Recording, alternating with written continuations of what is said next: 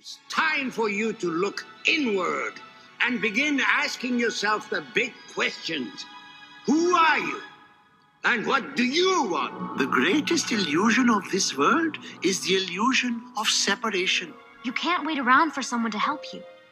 You have to help yourself. Hey, everybody. So today, let me introduce myself. Uh, my name is Mathew Diaz. I'm an integrative health practitioner, level two. I've been trained by one of the top practices in the world in integrative health.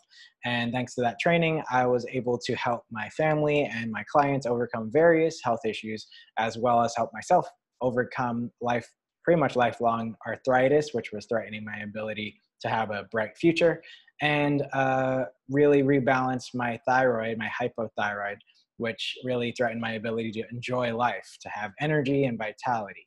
So, um, that is my intro. Let's get into the show. So Fauci, uh, that's going to be the first thing. Current events. We're going to go. We're going to try this formula for today. I like it, and we're going to see how it goes.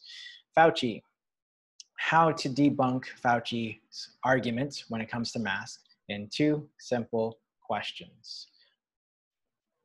Now, first up, I'm going to say, before I get into which questions to ask, I'm going to say that his current excuse is that he wanted to save the masks for frontline workers.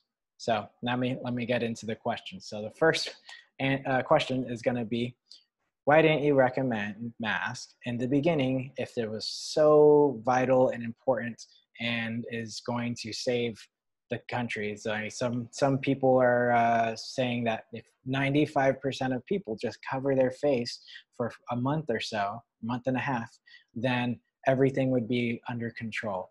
Isn't that amazing? Uh, I've never heard of a, a real solution that involves 95% of people having to participate. That's not a real solution, uh, first of all. Uh, so anyway, so his answer again is going to be, oh, I wanted to save the masks for frontline workers since they're risking their lives for everybody. Okay, very flimsy, paper thin excuse. Let's go to question number two that really drives home the uh, stake if you were Buffy and uh, and Fauci was a vampire. Uh, so the second question is going to be if anything passes for a mask, there's no there's no um, there's no really qualifications for a mask. You don't have to wear a surgical mask. You don't have to wear an N95 mask. You just have to cover your face with anything like a bandana, like um, like i don't know anything any piece of cloth uh, that's what passes for a face covering. That is fine. Uh, so since there's no really requirements for a face covering how did that take away any masks for from the frontline workers if we all could have just been covering our face with anything in our house from the beginning?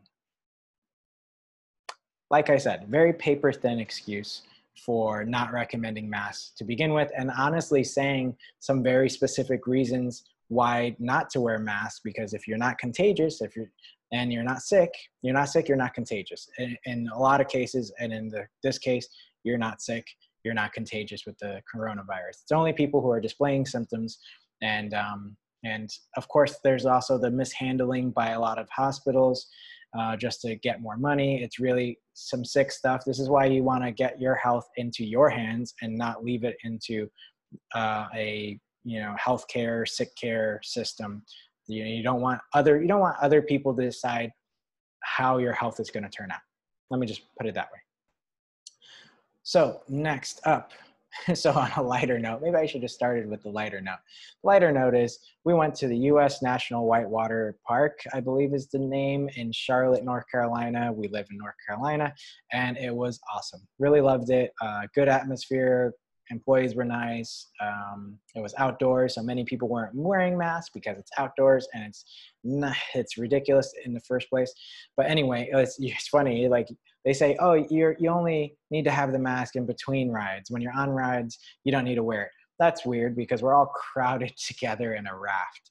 Like, how does that how does that work? We're just not breathing each other's air um, when we're on water, but when we're on concrete, we're breathing everyone's air.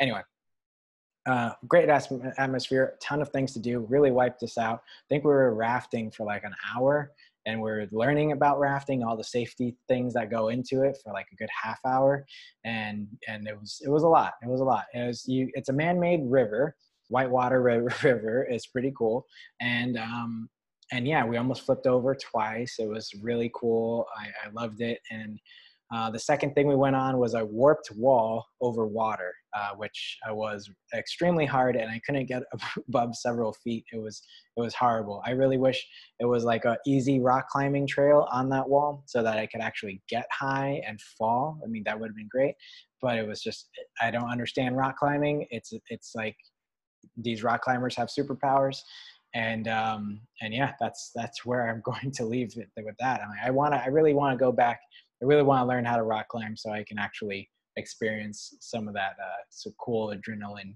with climbing that wall. Um, now let's get into the Q&A. So Q&A portion. Can natural medicine heal my thyroid? So your thyroid is going to be healed by you. Uh, basically every all amount of healing when it comes to natural healing is your your body actually healing itself now what happens is when you are working with an integrative health practitioner or someone similar is that they're just putting they're helping you put your body into position to heal. So it sounds weird but it's very scientific. So what's going to happen uh, in, this, in the case of the thyroid is we're going to look for two things. So uh, i can only speak for myself but i would look for two things. So i don't just believe in replacing hormones, uh, so I don't wouldn't do that. I'm not even qualified in, to get that supplement anyway. Um, like they have they have doctor specific supplements, and I wouldn't do that. So it's not it's not necessary in my opinion, and in the opinion of science. uh, but uh, you know, in emergencies, maybe it is. So if it's an emergency situation, then you wouldn't go to a natural health practitioner. You would just go uh, to your doctor and you know really buff up on your education when it comes to thyroid because they're most likely just going to prescribe you any number of uh, pharmaceuticals and are not really going to address what's going on. So, I mean, I don't know if there's a such a thing as a thyroid emergency, but I guess if it's really far, far along when it comes to um, your uh, autoimmune response, where your body is eating your thyroid, then um, yeah, then maybe. But um, but yeah, I mean, for the most part, most people have time. So what we're going to do is we're going to look for toxicities and deficiencies. Now we're going to address those. Are there toxicities in the body affecting how the thyroid functions? Most likely, yes. Um, are there deficiencies in what the thyroid uses to function? Most likely, we don't know. Uh, are, is there a toxic amount of stress in the body, uh, which there are three types of stress, which we'll get into, uh, which will be my next post, I believe. So for now, we're just going to do these three topics of current events, monologue, and the Q&A. So, uh, so the Q&A portion, this is the template that I have for today. I'm to try it out. You let me know how it goes.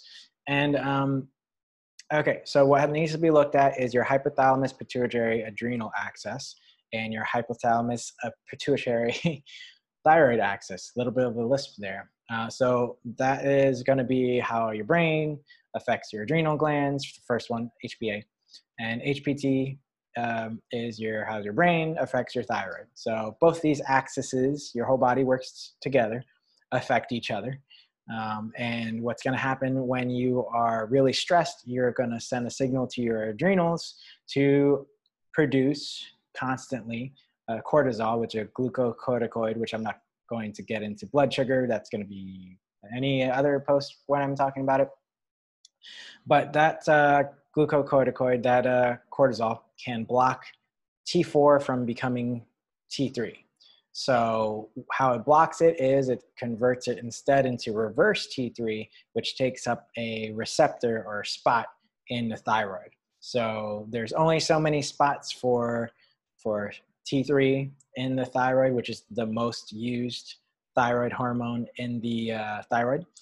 And when you convert, when your body converts to reverse T3, instead, it's going to take out that spot and it's not going to function um, as fast as it should or could Well, so the big thing is that the body functions exactly how it should. We just need to know why. So it doesn't mean that it's the best for us. Uh, so like my hypothyroidism wasn't the best for me, but there was reasons. There were reasons why it slowed down, and I had to address those reasons. It's the body trying to tell you something's wrong.